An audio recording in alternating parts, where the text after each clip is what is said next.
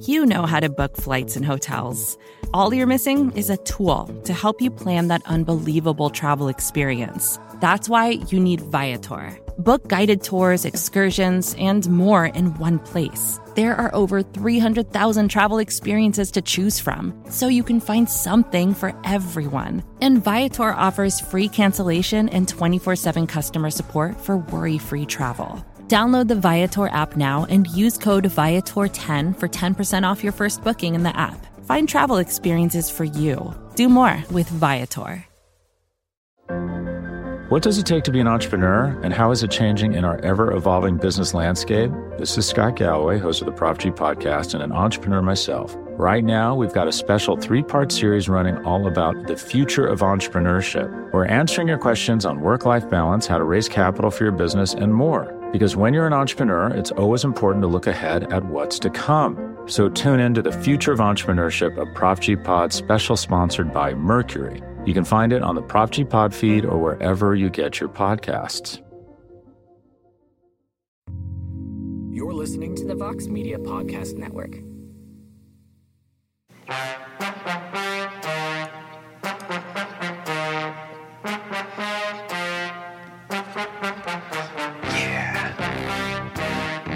Martial arts.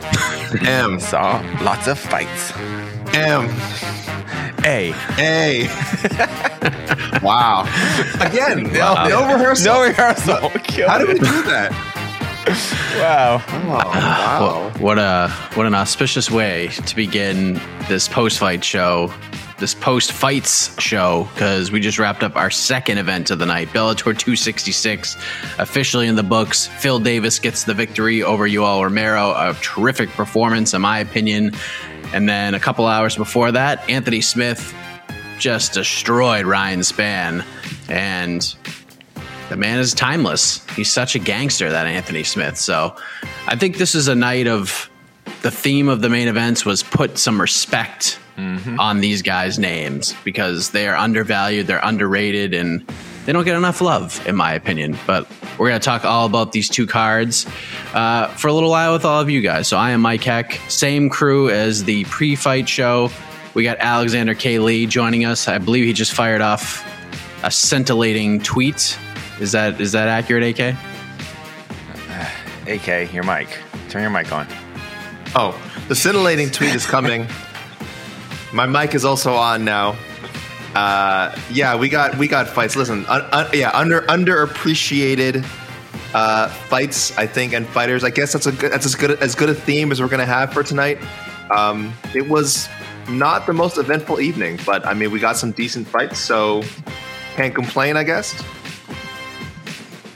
Yeah, I mean, if we can't complain, I guess that's a good thing. Uh, we also have E. Casey Leydon on the ones and twos, just dropping that fiery intro track. How are you, my man?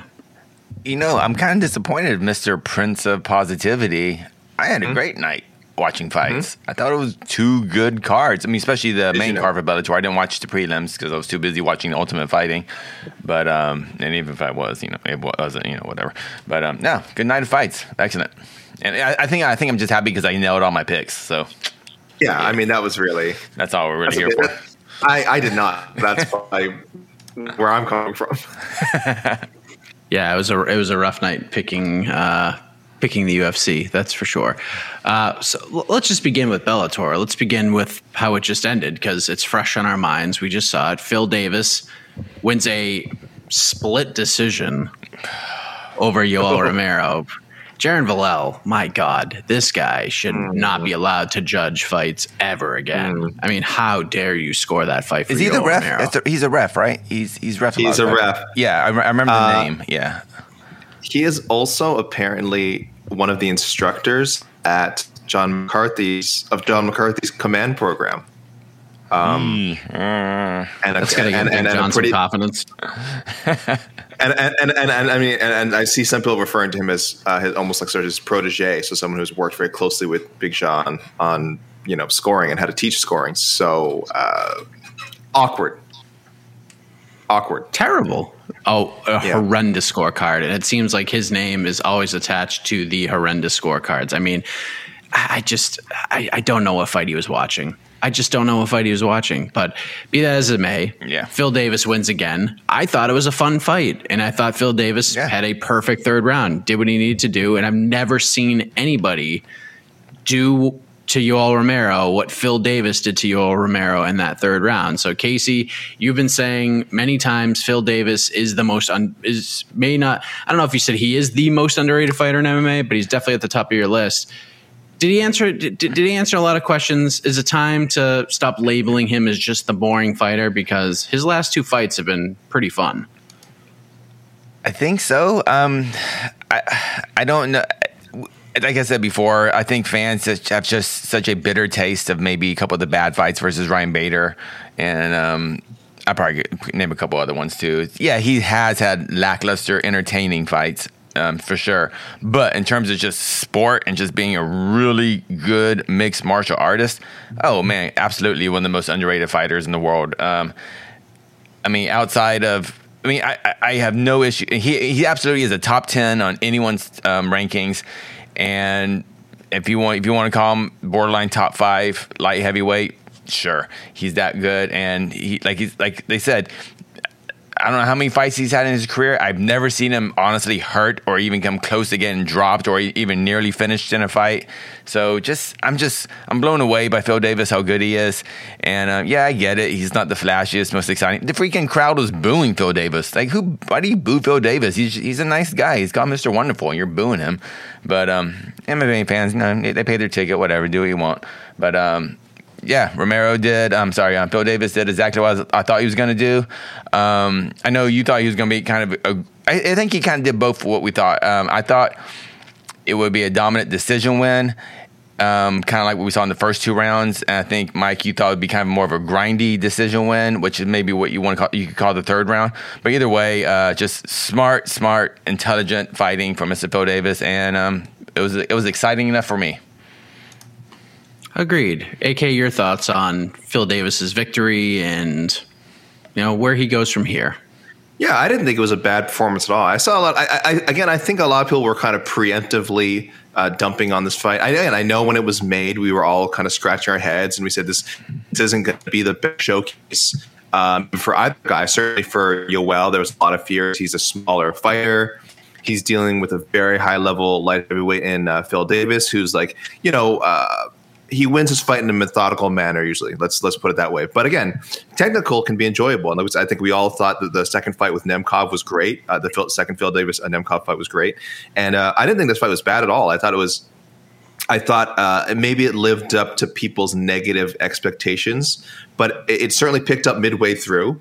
Uh, it was competitive in parts of the second round, and then I actually think it's like impressive how Phil Davis controlled the last round. I know top control and like constant takedowns can be kind of boring for some people, but when you consider who he was doing it to, to one of the guy, uh, to a guy with one of the best amateur wrestling backgrounds in MMA, uh, yeah, even given the size difference, is impressive. Is impressive, and a guy who's known for being dangerous in the third round.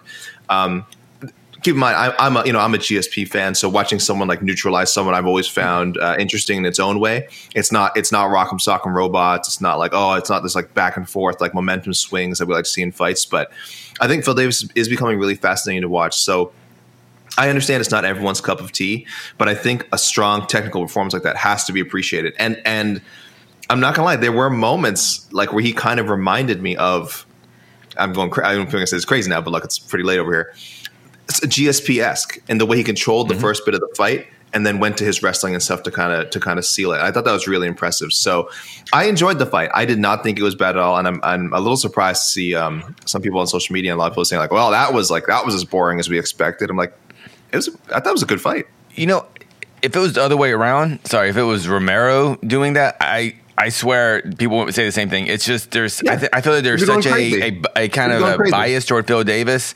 Uh, actually, I had a friend over here watching it, and she was like, "Why are they booing Phil Davis?" I was like, "Because they don't want him to win. They're there for Yoel Romero." I mean, that's I mean, if that was Conor McGregor holding down Nate Diaz, you know, or something, you know, or something like you know, a fan favorite holding down someone, they would be yeah, but you got there. There for some reason, everyone loves Joe Romero. and That's cool, but um, yeah, that's why I just take that. Has was media or are media members kind of poo pooing it, or is it more mostly just kind of fans? I saw I saw a few people in the media. I saw a few people in the media saying saying it was it wasn't it wasn't it wasn't a fight worth watching or something like that, or or it was what they expected, but like in a negative way. And I'm like, hmm, I don't know if that's The really second fair. round, the second round was really fun. But who has done that to Romero? Who has done that to Romero? What what, what oh. fight? What fight are they talking about? We expected that. We haven't seen this before. Romero fought very Romero esque fight, and Phil Davis won. Like he, Yeah, he it's know. a fight of the year. We're not saying it's like a fight of the year, Ken. Or There wasn't one tonight. not- There wasn't one was- tonight. yeah, but it was a, it was a really a strong performance again from a guy that Casey's been saying has has been overlooked almost for probably, probably for too long. And um, yeah, I'd be happy to see him fight Nemkov again, not next, but Mm-hmm. sometime sometime in the future. I'd love to see that a, a third fight between them. Uh, he's he's a really high level uh, light heavyweight and, and and really competitive. So I mean that should be celebrated. You know, not not just he's he's not boring. I don't think Phil Davis is boring at all.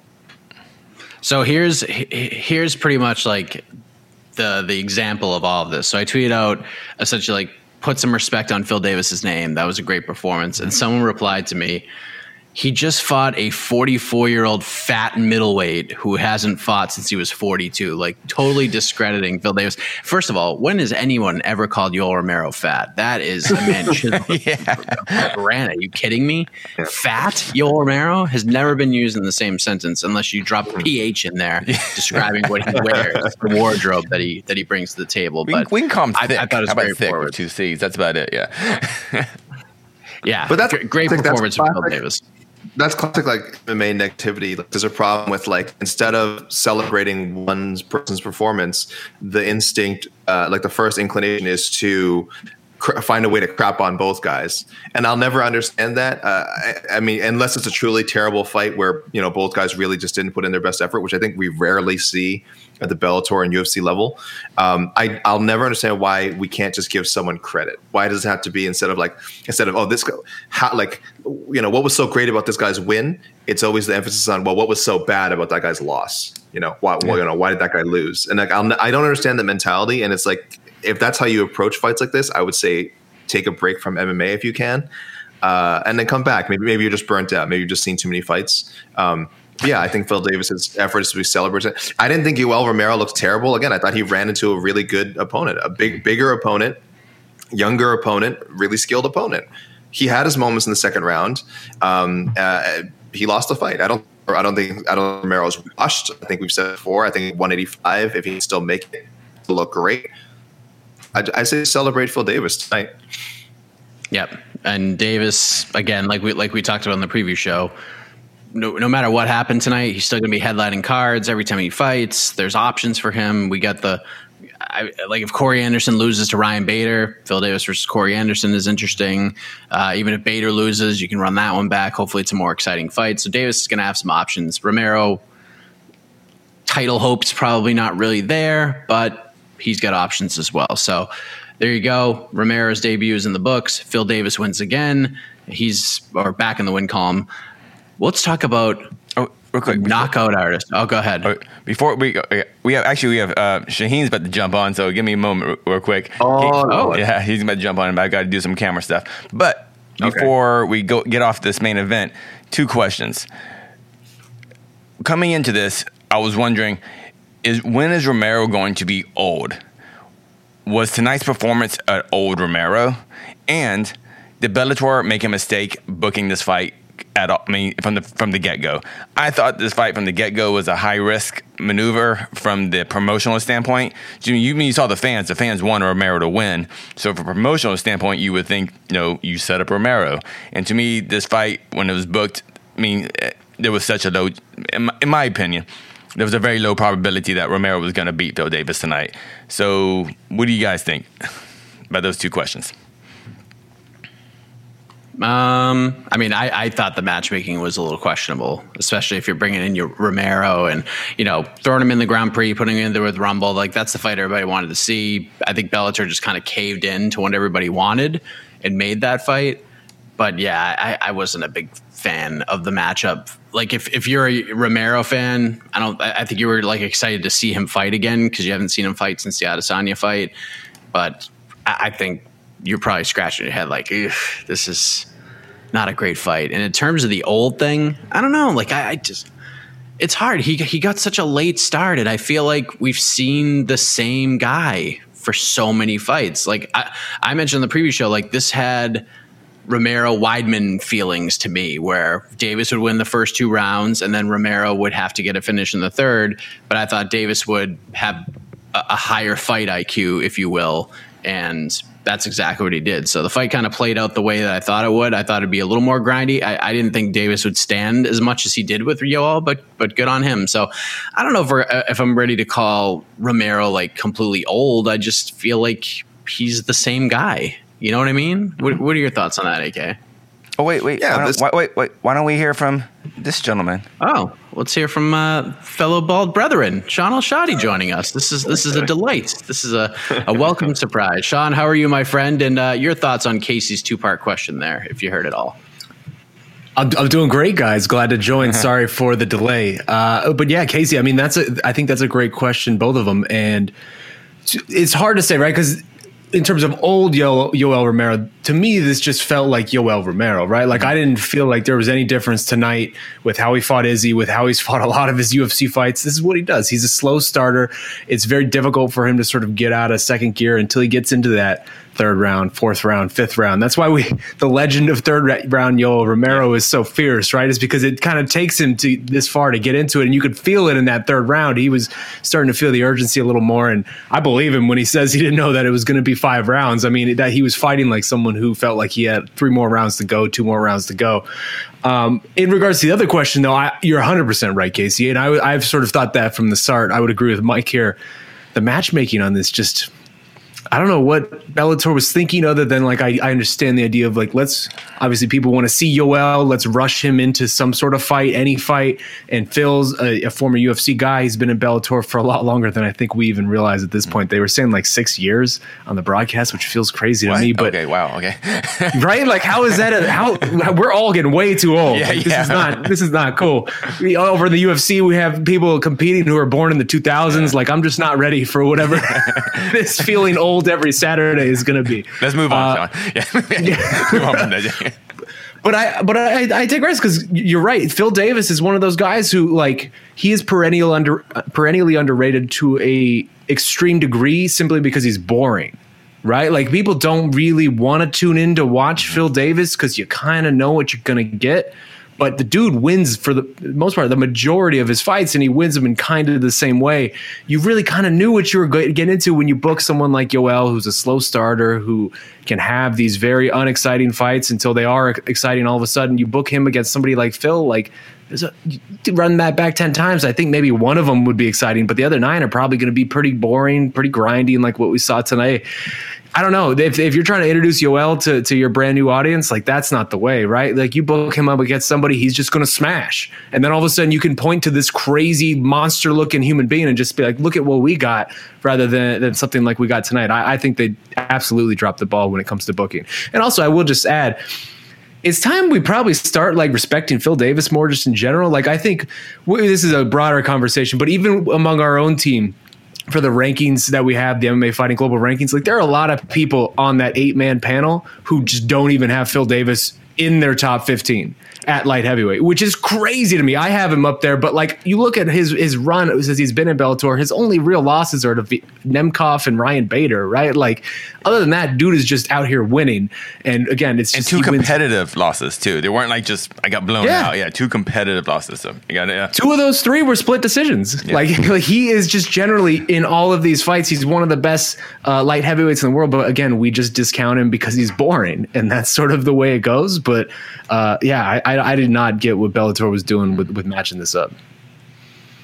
I'll tell you what, man. Romero threw a couple of those front kicks that were real close to changing the entire complexion of that entire fight. That guy is just such a ninja. He was very close to landing some of those push kicks. But AK, your thoughts on this? Well, I will say the one thing uh, I, I don't know. I can't remember where I have Phil Davis ranked in my my own rankings. I, I'm pretty sure I have him in there. I, I could be wrong. I, I might not have him in the top 15. Um, yes, he like, and we kind of talked about this before in previewing this card.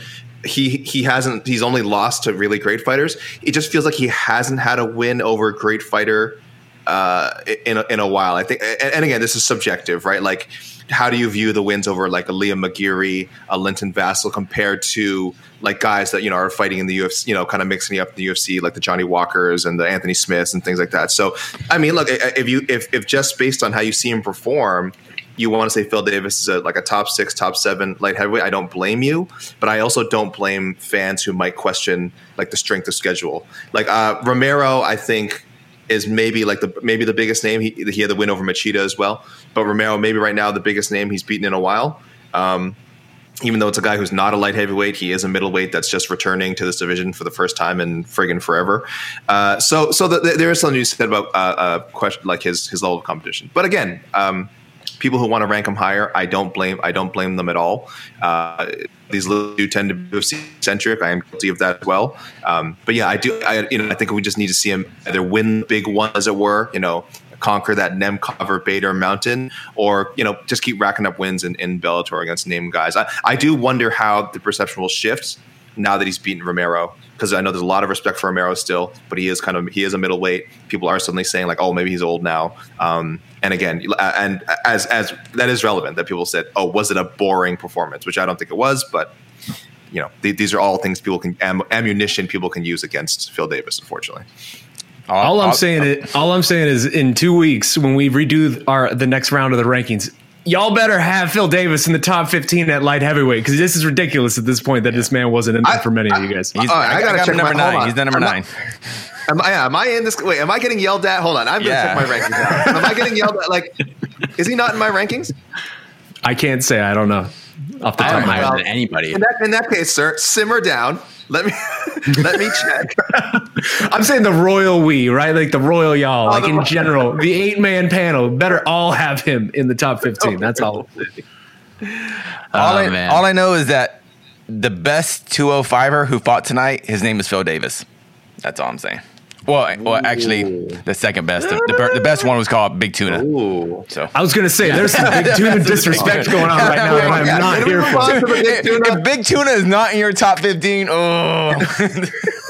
Just throw Tuna in there with Yoel next. Give, give Tuna that fight. Yes, thank you. That's all. Uh, I have, That's all. I, Big Tuna, oh. Yoel. I had Phil Davis at 10. I had That's Phil Davis at 10. Yo. I had Phil Davis at 10th. I don't want nobody yelling at me. I had Phil Davis at number 10. All right, in my rankings. So one last wow. point on this because I don't oh, know if we're going to get to it, but a so I had people look this up for me on Twitter. If you had parlayed oh. Neiman Gracie round one KO with Big Tuna round one KO and bet a hundred dollars on it, wait, wait, let me just a hundred dollars. How how much do you think that would have paid? like if you haven't seen it already, hundred dollars. Um, it's got to pay at, at, least at least ten grand. I don't know. I don't Any know. other guesses? I already saw it, so I can't guess. What is it? It's way higher than ten grand. Seventy-seven thousand dollars and eight hundred. Oh, seventy-seven and eight thousand eight hundred dollars. So almost seventy-eight k for a hundred dollar bet on those two men. Seventy-eight k. I hope someone did that. The disrespect. Absolutely zero people did that. Zero. if somebody did that, we will invite them on the next preview yeah. show because that is impressive. I want to see the ticket. I want to see it all but that is that, that is some impressive gambling if, if you parlayed both of those for first round KOs. Let's let's talk real quick before we go to the UFC. I mean, Big Tuna is awesome. I think we can wax poetically. yeah. Just go just just go to our Twitter page at MMA Fighting and just look at the three and a half minute clip of Big Tuna, and you'll know everything you need to know. What a win! Huge upset win. But let's talk about the knockout artist Neiman Gracie, Shaun Al-Shatti. What did you think of that? Because if you could have, if we could have guessed any, you know, five, ten ways that fight could have ended, first round knockout. I don't think any of us could have could have seen that coming against, especially against a guy who's got a pretty good striking background in Mark Lemminger. That was impressive, was it not? Oh, absolutely. I mean, a guy who was coming in here, I think he was undefeated, right? Like he was making his, he was kind of new to Bellator, but he was coming in with a pretty good pedigree. Uh, and all of all the outcomes that you could have asked for, I don't think anybody would have called that one. And even Gracie, man, he's been quietly doing it now for a while in Bellator. Uh, he's starting to become something really interesting, right? Like you saw it tonight. The, the, what they have him doing over there, uh, I, I oh, the, his coach's name escapes me at the moment. Somebody give it, give it to me. Uh, Neiman Gracie? His coaches? Yeah. Uh, Rafael Cordeiro. Cordero, yeah, that's right, that's right. What he what they have him doing out there with Cordeiro, man, like he looked good tonight. Like that uppercut, that finishing combo looked like someone who actually knew how to strike, right? Like that wasn't some lucky, you know, shot that he was landing. He was mixing it up pretty well in there. And you combine that with what we already know about him with the ground game, the just a savant on, on the mat like that he's kind of turned it into something really surprising that I think none of us quite expected. It was really interesting to see, and it's it's always cool. I've said this before, but it's always cool when you can sort of see these guys, these younger guys coming up, and then sort of that switch flip in real time on them, where they kind of like figure out other aspects of the game that you know they've been working on. I think we just did that tonight and saw that from Neiman Gracie. AK, he called out two guys after this victory. He called out MVP, who's getting ready to fight Douglas Lima very soon. And then he also called out Jason Jackson. He wants that rematch. He felt like he got hosed, and I think other people would agree with him on that. But in my opinion, he's probably going to get the title shot against Yaroslav Amosov because that just seems to be the direction they're going right now. So if you're the Bellator matchmakers, how do you book Neiman Gracie moving forward? Does does he wait for one of those two guys at this point, or do you just try to keep this guy at the at the center and, and just keep throwing him out there and trying to knock dudes out? we got to find a proper matchup now for K1 Neiman, right? Um, yeah, and, you know, it's funny. Neiman is like he has he's such a the Gracies, you know, ever since of course, like you know, the glory days of Royce and, and some of the other guys they've had uh, checkered results in uh, MMA and actual MMA, if we're being generous. So it's funny. He's always like he's been cut from a different cloth, cloth kind of ever since he burst onto the Bellator scene. Um, both even personality wise, there's there's he stands out from the family, and I think that's great. Um, I don't know. I mean, I would love to see him fight MVP.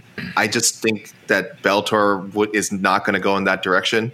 Uh, I, I mean, people can bring up all they want. The whole, you know, MVP's kind of had some favorable matchmaking. Um, some of it, you know, is out of their hands. He's had some opponents fall out, but I do think this is one matchup they would want to avoid. Uh, at least, at least as far as what's next for Neiman Gracie. Maybe sometime next year they could cross paths, depending uh, how the results of their next fights go. But I don't know if that's the next one they make. I, I think you're right, Mike. I think they um, they maybe just push him into that title shot with. Uh, with Amosov. I think it's a good stylistic matchup, at least as far as being two, theoretically two guys you know who will who will give you some entertaining uh, stuff on the ground. Um, but I also think they're both again Amosov is really well rounded. I think Neiman showed that he's a little more well rounded than the people expected. So yeah, I think it's, I think it's a sellable fight. Um, does Amosov not have a title defense already scheduled?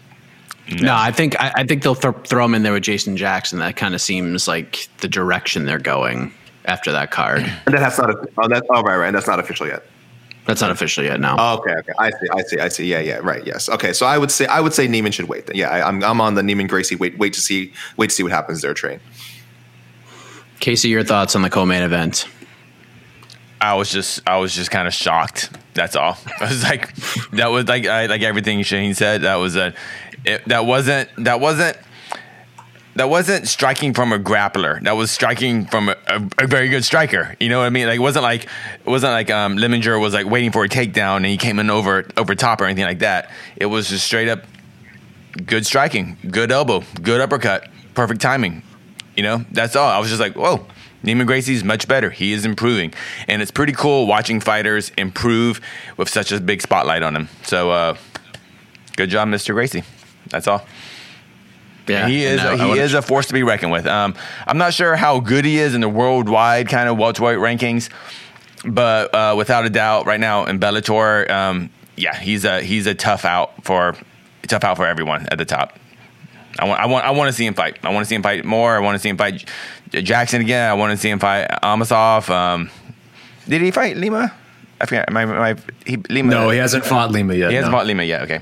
Uh, Oh yeah, he fought for the title against uh, Rory. That was that's what it was. I knew he fought for the title, which was a surprisingly competitive fight. I thought I thought it was very competitive. Yeah. Um, yeah.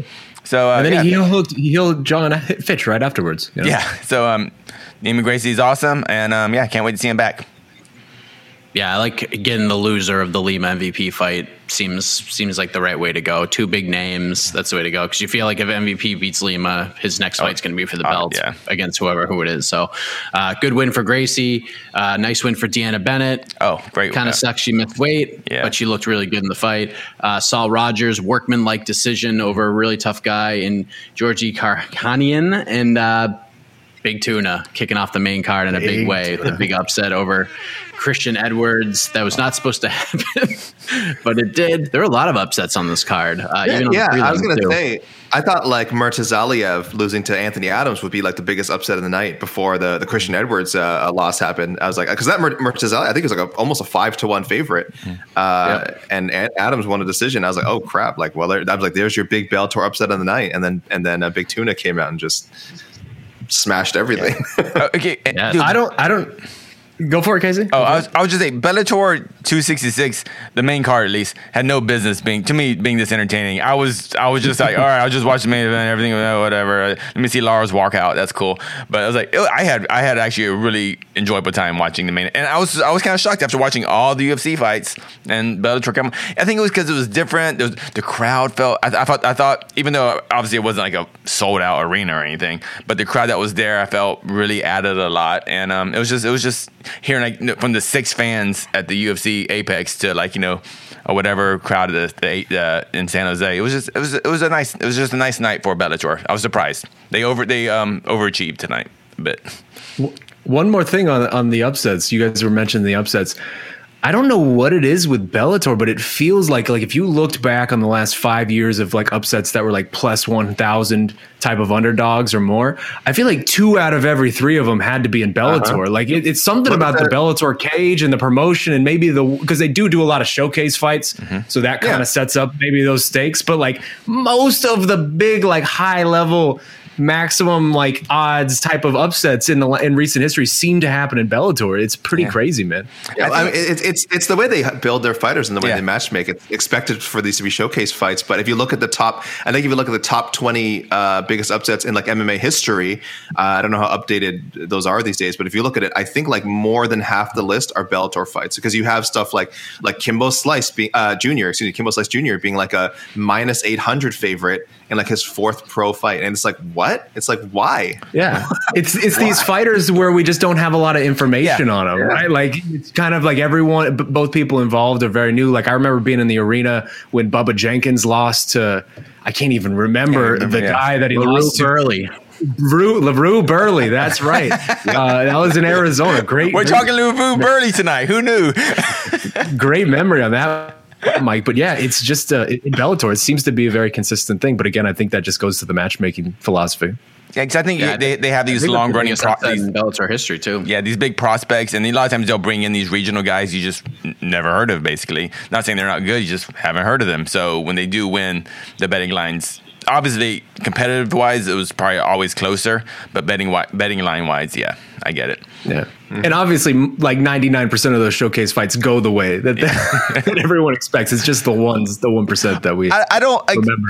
but you know what? But then you get these magical moments like big freaking tuna. That's all. You just get magical moments like big tuna, and now we're gonna see Romero versus big tuna. I, I, I booked it already. Big Tuna out here just dropping Space Coast, Coast to go, Coast to Coast references in his post fight. I love it. That guy is a just a treat. Uh, so great and, win and, for and, him. and, and, and one more thing about Big Tuna, just I applaud any man that's willing to. he's basically okay. I, Where's this about to go? he's a man that, that probably should swim with a shirt on type of guy. And so like, the fact that he he would get half naked in front of a giant arena and just throw down with like these chiseled beasts across the cage from them, I just like. Mad respect for these gentlemen. Mad respect. I, mean, saw, the I, saw, I saw the promo photos that Bellator sent out. I was like, oh boy, you know. But the, the first thing that guy did after after his win was he rushed to Twitter and called everyone busters. Like that's fantastic. Like that is a way we had said this in our, our MMA fighting Slack, but that is a way underutilized insult, and I'm here for calling people busters after you do something like that. Like that's fantastic. Yeah, biggest stock rise of the day. Yeah. No doubt about it. It was Big Tuna, no doubt. Uh, so that was Bellator, fun card.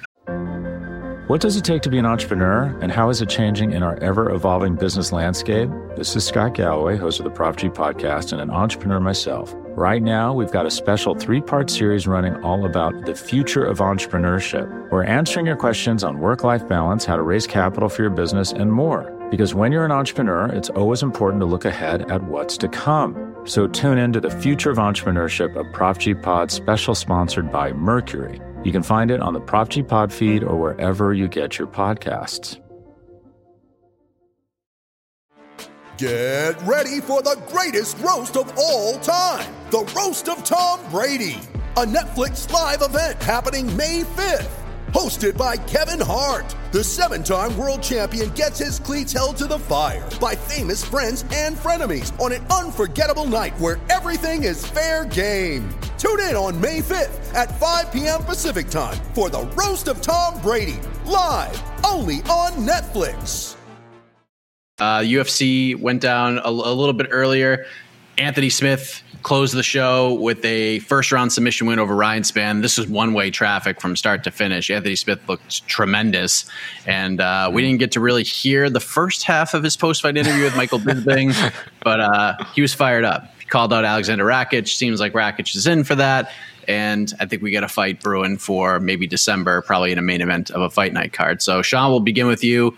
Anthony Smith, this guy, as we talked about on our preview show, He's experienced the highest of highs, the lowest of lows, not just in the UFC, but all around the country, around the yeah. world. This guy's been doing the damn thing for a long time.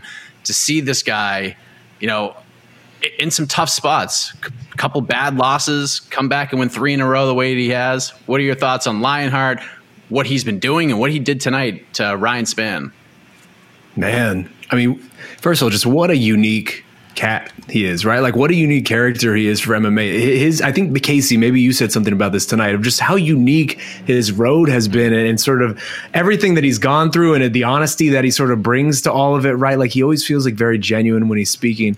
I absolutely adore what he has been able to do over the last year. Like I, it, he, they keep throwing him these tough, tough up and comers, and he's not complaining, and he just keeps beating them back with a ferocity and with an ease that is just consistently impressive. Like it, tonight was absolutely fantastic, and, and at this point, he has now five first round finishes since 2018. That's tied with Vicente Luque for the most in the UFC during that stretch, and he just quietly goes about his business and, and, and does this sort of thing, man. Like they they were talking about today on the broadcast about him growing into the light heavyweight division and like the actual size that he's been gaining and things like that.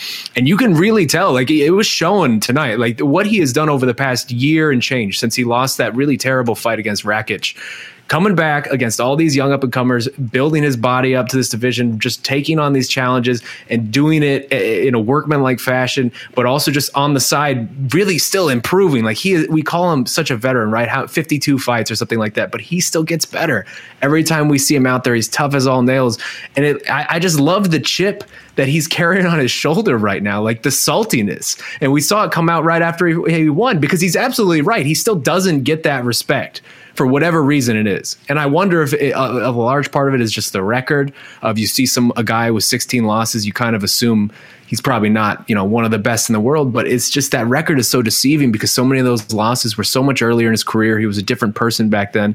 He deserves so much more respect than he gets in this light heavyweight division. He genuinely at this point is probably like one win away from really fighting for that title against whoever you know comes out of that mix. I, I, absolutely love it, and I love that he booked his his next fight in the cage basically with that rematch against Rakic.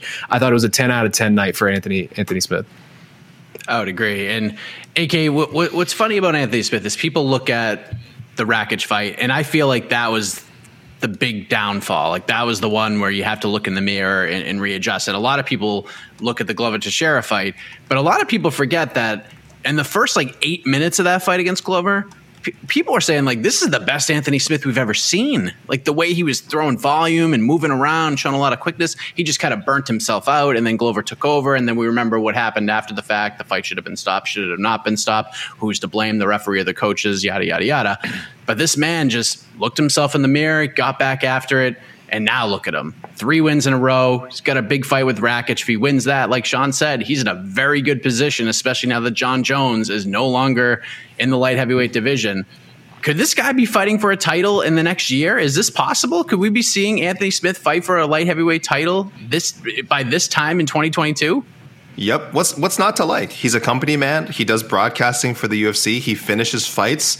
They trust him as a main eventer. He's main evented how many fight? I think like unless he's on pay per view, he's main evented like seven fight nights in a row or something. Five or like six, six, seven, six. I can't count. Seven. He's main evented like seven fight nights in a row. Oh, plus and and UFC 235. He did. Uh, he main evented against uh, Jon Jones. So he's also main evented pay per view. He's a very well liked uh, trusted name in the promotion. He's very professional.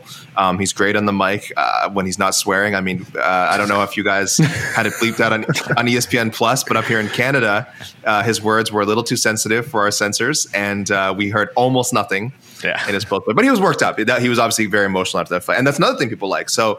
Um, he, he wears his heart in his sleeve. You guys said he's honest. Um, we kn- we feel like we know who Anthony Smith is, and that's a big. I think that's a big thing for the UFC and for ESPN when they're trying to market somebody. So, yeah, uh, especially with Jon Jones out of the picture, as mentioned, uh, it, it- there's no reason he can't be one impressive uh, performance away from a from a title fight it's he it's kind of goes with the grander discussion we were having before of like when guys lose fights like his losses to Rakic, his loss to Teixeira, uh, we focus on the negatives. We focused on oh man, he was like you said the last three rounds of the fight with Teixeira, not the first two rounds, and it's like losing to Glover Teixeira, being outclassed by Glover Teixeira is not a shame. Glover Teixeira is an elite light heavyweight. I'd say maybe one of the ten best light heavyweights of all time.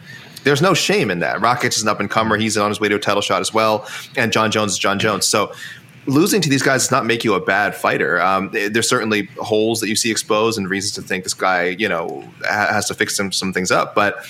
He's clearly still good enough to beat a certain tier of competition, and not just beat them, but outclass them. This is three first round finishes now, including the uh, the Jimmy Crute injury. So, um, yeah, it's not unreasonable at all that he'd be fighting for a title. Is it the UFC's number one choice? Is the number one choice for a lot of fans out there? Maybe not. But again, the way this guy fights, the way he finishes people, he's kind of taking that choice out of other people's hands and he's put it back in his own hands. And that's what's so great about him, right? Real, real quick. One other thing too, I want to add just to follow up on that is, dude, I think I, what I find most impressive about his whole story at this point, in particular, is just like you look back, maybe like four or five years ago, right when he first started, Anthony Smith really first started coming up in the ether, and we started being aware of who he was and, and hearing his name and, and anticipating his fights. And he was winning those fights, but he was winning those fights in such a different fashion than he's winning now, right? Like you go back to the Andrew Sanchez, the Hector Lombard, like all of these fights where he's getting his ass kicked for basically the entirety of it, and then his just his heart really pulls him through in, in you know the final minutes, or and he pulls off some late comeback or something like that. That's not how he's winning anymore. Like you look at these last three, all three of them first round finishes, and all three of them just thorough in their domination. And even like you said, AK, the, the first couple rounds of that Glover Teixeira fight, which is also very thorough in, in Anthony's favor. Like he has really become a complete fighter under our noses, and it's so much fun to watch compared to where he was just even three, four years ago. Casey, your thoughts on the main event, and and, and one thing that kind of drives you a little crazy, and, and I'm glad Anthony Smith gets the main events and the mo- and, and the money and stuff, but Return of the Mac just hits so much harder when there's Oh. 15,000 people in the arena, does it not, Casey? I mean, good Yeah. lord! Like when he came out for the Jimmy Crute fight, I mean, it woke me up. It put I was ready to go. I was like, yes, fans, this is awesome. This is tremendous. Hmm. To hear it come out in the Apex, it's just not the same when 18 people are clapping for you. Like it's it's just not the same. Yeah, I, I honestly, I would. I, I kind of miss it's either do no fans or I, actually I'm kind of in agreement with Dana on this. Either no fans or kind of or at least half capacity or something. When there's like 15 people there it's just weird.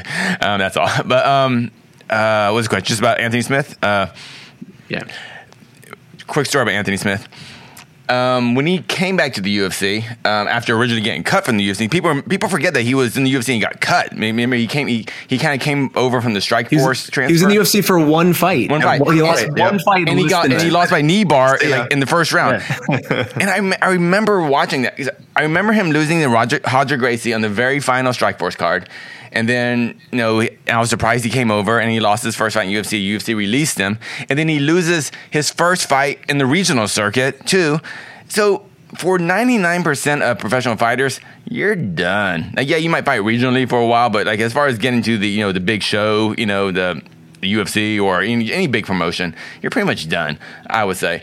Um, but somehow he worked his way back, and when he came back, I remember he beat he beat. Um, did he actually lose his first fight back when in his first return? No, he won. Okay, he, He won. won. Then then he lost his second fight to yeah Cezar Ferreira. But I remember when he beat Andrew Sanchez. It was a great comeback fight. It was still when he was at 185, and I talked to him off camera, and I told him, "It's like, I gotta tell you something, man. Like, I thought you were done. I just thought you were done. Like, I, like I'm just so impressed. Cause I remember in the interview, I was just really impressed by what he was saying. You know, you- we've all heard him. I don't know. You talk about how how how just how his honesty just comes out. But I, I talked to him, and then he, he looked at me. He said, and I, I told him, I was like, dude, it's so impressive, man. Just keep it up. And he looked at me, he goes, dude, and he said this, and, I know it sounds bad, but he says, I'm just too dumb to give up. That's all. I'm just too dumb, you know.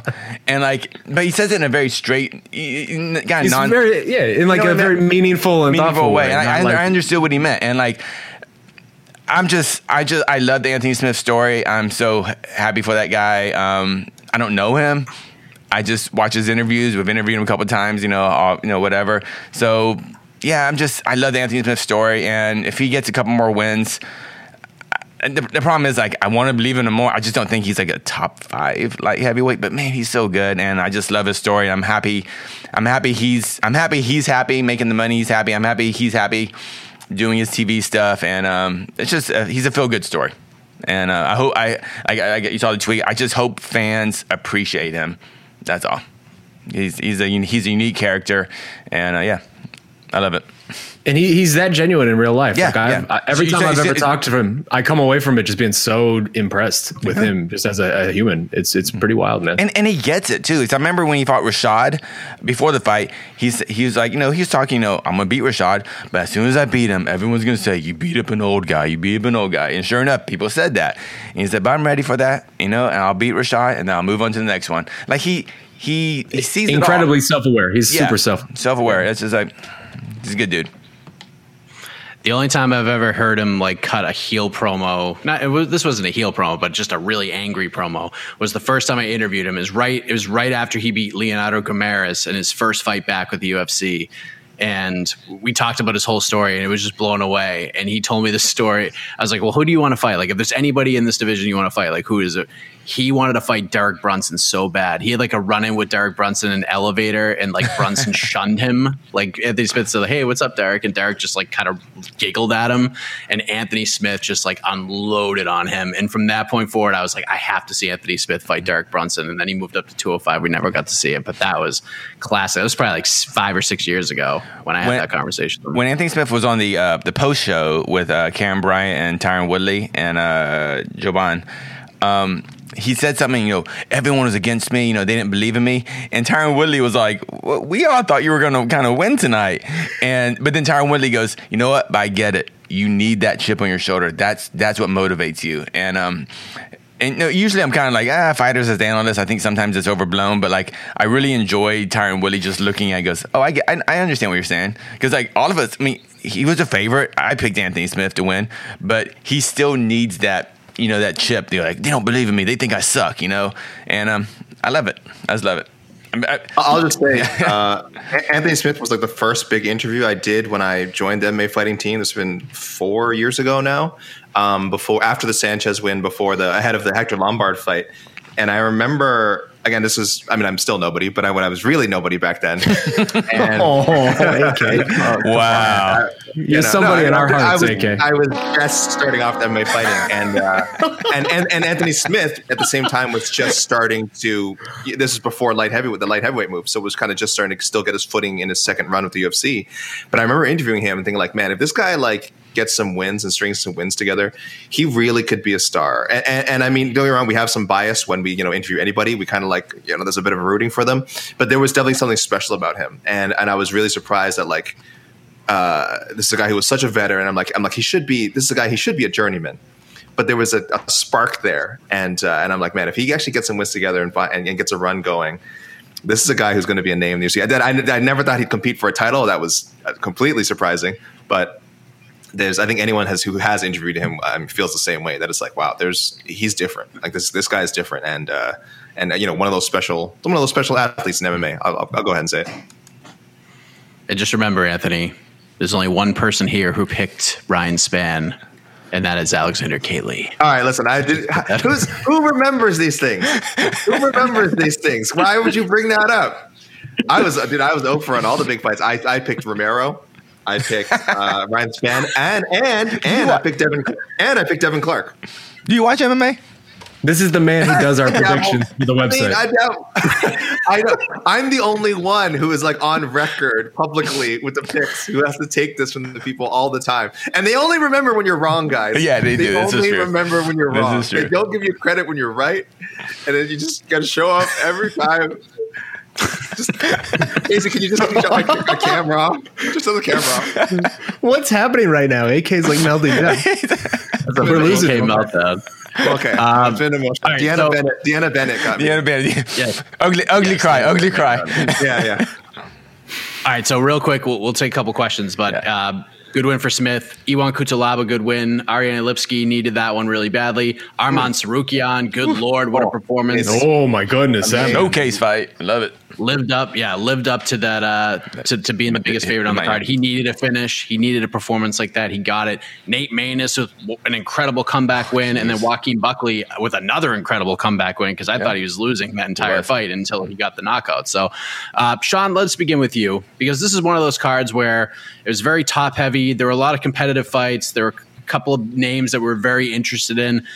If you had to choose like a sixth player award. Like you're an NBA fan, a sixth player award for this card, like the under the radar star of UFC Vegas 37. Who would you pick and why?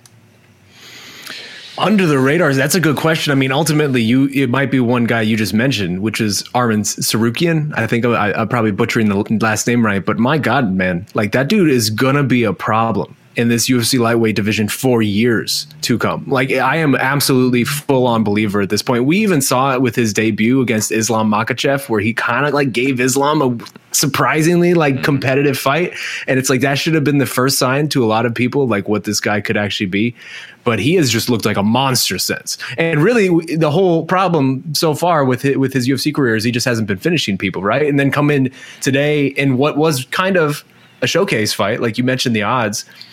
I love it when the UFC does this. They don't do it nearly enough in my mind. They don't let these kind of prospects get these kind of showcase fights because that's what we get when you do that. When you make that booking, you get him looking outrageously good, knocking this guy out in two in less than two and a half minutes. And now, who isn't excited to see Armin Tsarukyan really work his way up the ranks? Right? Like he is absolutely my star of this card in terms of underrated fighters coming in, and I cannot wait to see where he is where he sort of lands next in this lightweight division because this division is stacked it's always one of the most talent rich divisions in the entire sport but right now when you got hungry young guy, killers like him coming up oh i love it i absolutely love it Yeah, him and Topuria are two guys who could who could fight for titles. Topuria's at one, obviously at featherweight, but those are two guys who you got to keep an eye on. So, AK, who is yours? Who is your sixth player award for UFC mean, Vegas 37?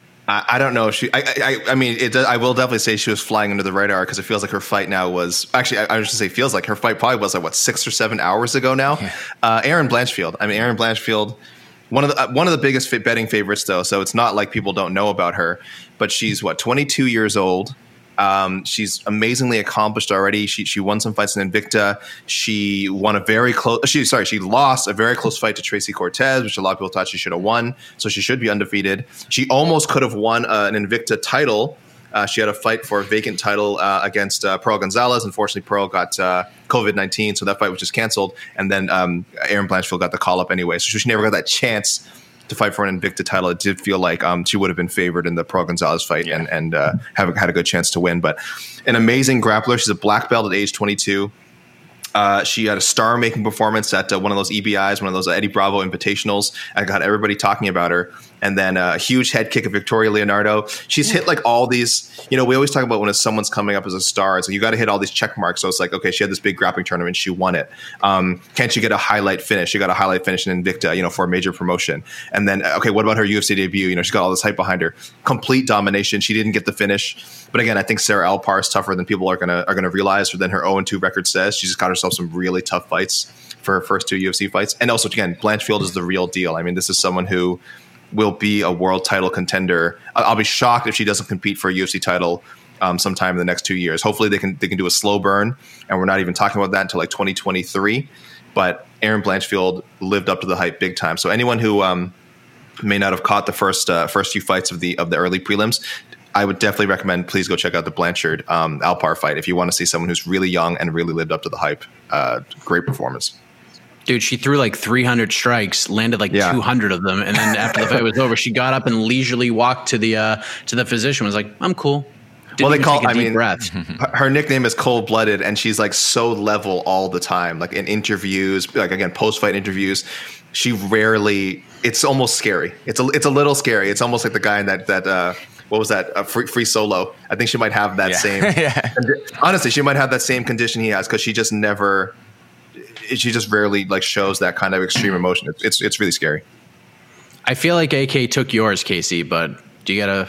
Was Oh, that I can, I can, I can even in? add more to Erin Blanchfield. Uh, yeah, she's just. Um, first of all, I'm excited that she's a she's a flyweight.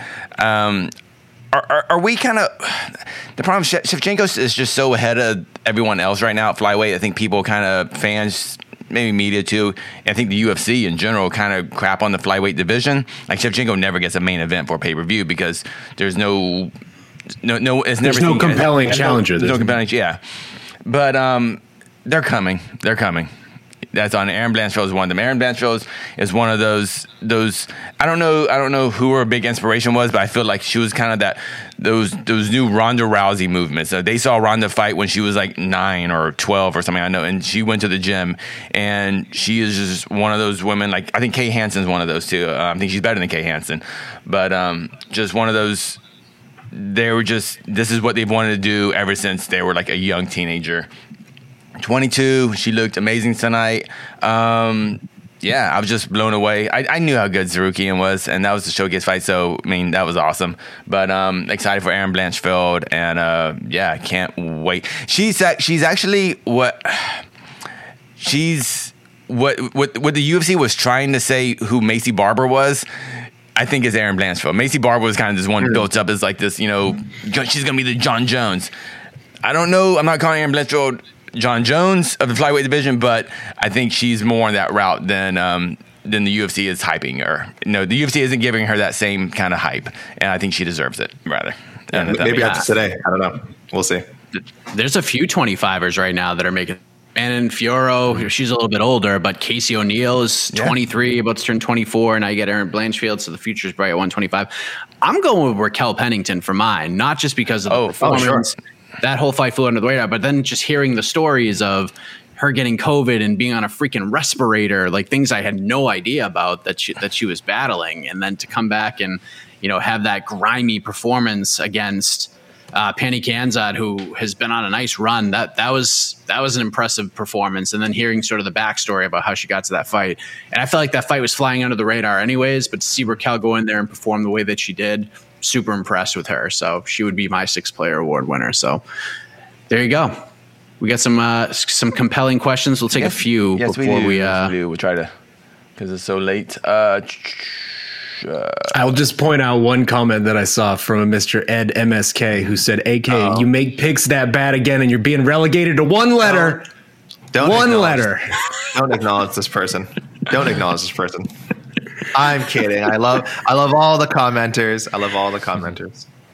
You can you can choose whether it's an A or an AK, but that's what's at stake now.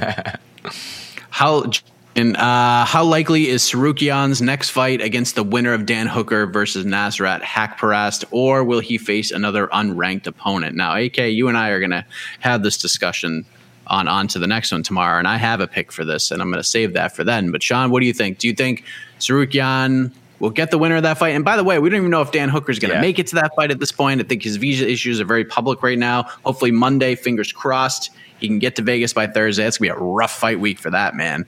But do, do- would you throw Tsarukyan the winner of Hooker and Hack Haqparast, or would you would you go a different direction after that performance tonight? If it's up to me, I like that. I like that fight. I think actually Armin, that was one thing I even forgot to mention when I was talking about Armin, is he sort of did the legwork early, right? Like he sort of planted those seeds coming into this fight. So he already had it set up to where Dan's like legitimately kind of upset at him and like actually wants to fight him, which like that's the biggest hurdle of all when you get to these really deep divisions is convincing a ranked guy to give you the shot when you're when you're not there when you're sort of on that periphery of the division. So I would love that. I, I think Dan Hooker has has had a really crazy slate of, of top contender fights and just like really tough, tough fights against the best guys in the division, and he is sort of due for the a very similar like Anthony Smith esque. Hey, come back to the back of the line, work your way back up, fight a couple of these up and comers, and then we'll give you another top five guy. Like to me, if if he beats Nasrat, uh, even if he loses, like I would absolutely love to, to see that fight. And that feels like a proper escalation for Armin to me while not really messing with sort of Dan's trajectory as well. I actually really like that. Casey, Um, I I hope it's a Hooker fight. I hope um, um this is all the assumption Hooker gets in gets in the country fine and makes weight fine or yeah whatever. That's a whole another thing. But um, yeah, uh, I hope Tsarukyan bites a guy ahead of him. That's all. Uh, yeah, I think we're I think we're done with the building him up. I think this was the this is the big highlight they needed. You know, to kind of Yeah, it's the last little push before he's he's going. He's he's running at this point. do do do. Yeah, he needed to finish. He got it, and Giagos was uh had three fight winning streak heading into the fight too. So this okay. This next question, this next question might seem kind of crazy, but I don't know. is Jake Paul versus Yo Romero a possible match? Should now be considering. Both Showtime. Just saying. AK, you're Yeah, nodding. of course. Yeah. Yeah, Hell's yeah. You put that on, you put that on the poster and it sells itself. Oh my god! You put that Adonis, that forty-four year old Adonis, glisten him up. That's that's it. It's sold. Imagine them facing off, and you know, and Yoel just going. Oh god, Go. the promos. Go. You give me like a, a, a table read where it's Ariel in the middle Yeah. of just Yoel and Jake Paul, and Yoel's just grunting and like saying one word answers the entire time and staring him dead in the eyes. Like I'm so in on that. That'll get five million YouTube views tomorrow. Um, yeah. Um, I'm down. Respect to if Jake Paul takes that. Like I, Jake Listen. Paul's not going to take that fight. My, my, my only issue with the question is it shouldn't be considering. Is it the matchup that we should now be hoping for? Because then a resounding yes. Uh, this is this is what it should be next. No, I mean, look, there's a lot of good matchups for uh, for uh, Jake Paul. His team has him and his team have done a really good job of picking their opponents so far. I do think Romero might be a little bit of a bridge too far, but I also don't. I honestly, again, I don't. I wouldn't like assume that Romero would like kill him. This is where we are with the No, Jake yeah. Paul experience now. Jake, So, Jake could very uh, well win that fight, right? Like He could. Versus that Cuban boxing. Who knows? I don't know. I just I, I just saw the question. I was like, that's just oh wait, hold on, let me think about this. Let's put it out there. Yeah, let's put it out there in the universe. Let's be let's be responsible for this when this happens. Yeah. if there's It's any if there's any like does. possible opponent that could put the fear of God into Jake just in the pre-fight Just- stuff. yeah. It, it's that man. Like you, I, all of us have been, I would imagine, at media days with Yoel Romero. That dude is the most intimidating human being to speak to ever. Like it's just crazy. Like we talk to professional cage fighters for a living, and I think I've never been as scared as, Yeah, I as know I have mean. just to talk to Yoel Romero. Like he's such an intimidating dude in person. I'm like I'm like thank God this is a scrum because I, I I don't know if I can handle a one on one. You know. Yeah, like I'll talk to Francis a hundred times Yeah. without feeling scared. it's like you- Just going. in me wants to see the Anderson fight. I want to see the Anderson Jake Paul fight. That's the purist in me. But Shaun, you sold me. Ariel in the middle, those two having like the table talk, right, right, and Yoel just staring a hole through them. just give him the crazy eyes the whole time. Look, he, he, he, he knocks out Yoel, and then maybe you know, you know, Jorge Masvidal has to has to join in. You know, like oh, you know, but for my well, my fellow Cuban, yeah, my fellow Cuban. Yeah. You know, Oh like, my god! I didn't no, even think now- of the, now I- uh, the Masvidal. Like, 'cause now I Masvidal can't, take this he can't do the fight Now because of the gotta UFC, but he can be the valet. You know, he can be right there. You know, He'll be involved. I mean, we could just go full circus and do a Masvidal Romero tag team. They switch every round. Mm-hmm. First round's Masvidal, Oh, second man. round's Romero. We're getting them both and in the lead. against, against Jake and Logan, yeah, and against the Paul brother. It's both There you go. balls. It books itself. Oh, my Yes, goodness. we should absolutely be considering that fight. All right, a few more comments. Uh, Hybrid Impact 83. Okay. If you think Phil Davis is boring, you don't know MMA. MMA mm-hmm. is mixed for a reason. As Casey likes to say, it is the mixing of the martial arts. Yeah. And Phil Davis mixes those martial arts and does it very effectively. So, yes, Hybrid Impact 83. I'm with you. Yeah, I, I, I don't like to go as far as say like, oh, if you don't appreciate a certain fighter, you don't know MMA. I always feel that's a little strong, but I would say you're you're maybe uh, have maybe some somewhat myopic view of MMA. Uh, at least as far as what you find entertaining. And again, we all love Rock'em Sock'em stuff. We all love bizarre kind of freak show stuff. Um, and we love it also when people are like like are really able to dominate with their technical skills. Maybe that's what Phil Davis is missing sometimes. He's not like super dominant, but I thought he was dom- pretty dominant tonight. Uh, again, it was not a split decision. No. Uh, I thought the fight with Nemkov was, was really good, was really competitive. So I'm not sure what more you can ask from a guy like Phil Davis. He's not going to be doing, you know, Michel Pereira, like jumping off the fence, Superman punches and stuff like that. It's just, he's not going to be doing like capoeira kicks. That's not what he does. That's not especially. He's a great wrestler who's become a great MMA fighter. And I, I don't know how that's not entertaining to people. Like I'm not again, I, he's not in fight of the year candidates or anything, but he is an Yeah. enjoyable fighter to watch. Come on, AK, you don't know how that's not entertaining. Like, it is very clear how it's not entertaining to some people. I'm fine. Like, I could watch Phil Yeah. Davis fight and it's whatever. But like, I understand people who say that they're not fans of of the way he approaches it. Like, it's very. I, I, I think boring is too much. I think not a fan is one thing. I think saying he's boring is what gets me. I think I'm, I'm- I'm addressing this specific question. I do think if you say he's boring, I do think it's a bit. and that's we a- hear we hear we do hear that a lot about. Uh, I, I, I don't. I don't watch stick and ball sports that much, but would you call Phil Davis like a Tim Duncan kind of like? In a way, I think that's a good comparison. Yeah, that- I think. I, I mean, I yeah, I know. I think that's a fair compare. I think obviously I'm a huge Tim I mean- Duncan fan. I, I think Tim Duncan's really entertaining. But there was a huge. If people remember the heyday of Tim Duncan, oh my lord, and enti- a huge section of the fan base that's just like Tim Duncan is boring, and I'm like, what? Like. So, so again, maybe I'm. I know it's not we all 100% I'm- I'm on, a- but in that kinda I'm area. A, I'm a boring person. Uh, and, and, and GSP, GSP, GSP in his prime got. The, I always thought GSP was a really strong comparison to Tim Duncan because he also got the same crap during his championship run. I, I don't know if people are forgetting this because of you know his legacy now, and he's one of the greatest of all time. But during his run, he got so much criticism for being boring. Um, so that's I think that's a more than a fair comparison. I mean, Tim Duncan is the greatest power forward of all time. It seems Yeah, a little, it's a little- crazy know- to say that. high up Phil there, Davis but- is, yeah, Yeah, but I no, understand the yeah. GSP to me feels like the Tim Duncan of MMA. But I understand where you're coming from. Yeah, Yeah, I, GSP, I, yeah. I, I'm sure there was other ones, but I stopped watching sports at a certain point, and Tim Duncan is still my reference point. Yeah, I, I, I would compare Phil Davis more to like a Kevin McHale or a Bill Walton, Or- like or- kind of in we're that. really showing our age in- up in there. that All right. world. We are. I, I'd put him more in that. I thought it was like a modern a modern comparison, but Bill Walton was flashy as hell. Bill Walton was At doing all sorts of flash. At times, just like Phil Davis, at times when he needed to be.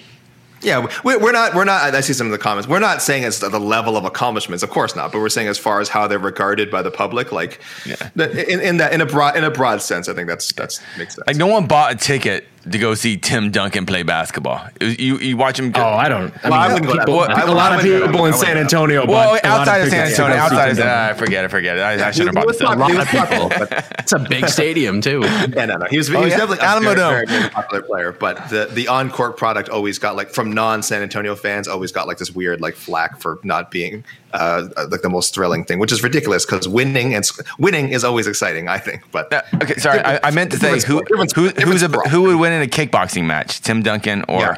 Phil Davis? Idris Elba, Idris Elba. Oh, Idris sorry, I Elba. thought you were gonna- Remember Tim Duncan when he was he was doing that those kickboxing? Yeah, we need, where, how's he doing? Uh, all right, we've gone over an hour. You guys are you guys need to go to sleep. right, I think A lot of Phil good. Davis It's talk. too much. Yeah, hold on, hold on. yeah. Hey, hold on, and here we go. Yes. Oh, the closing music. You know what that means?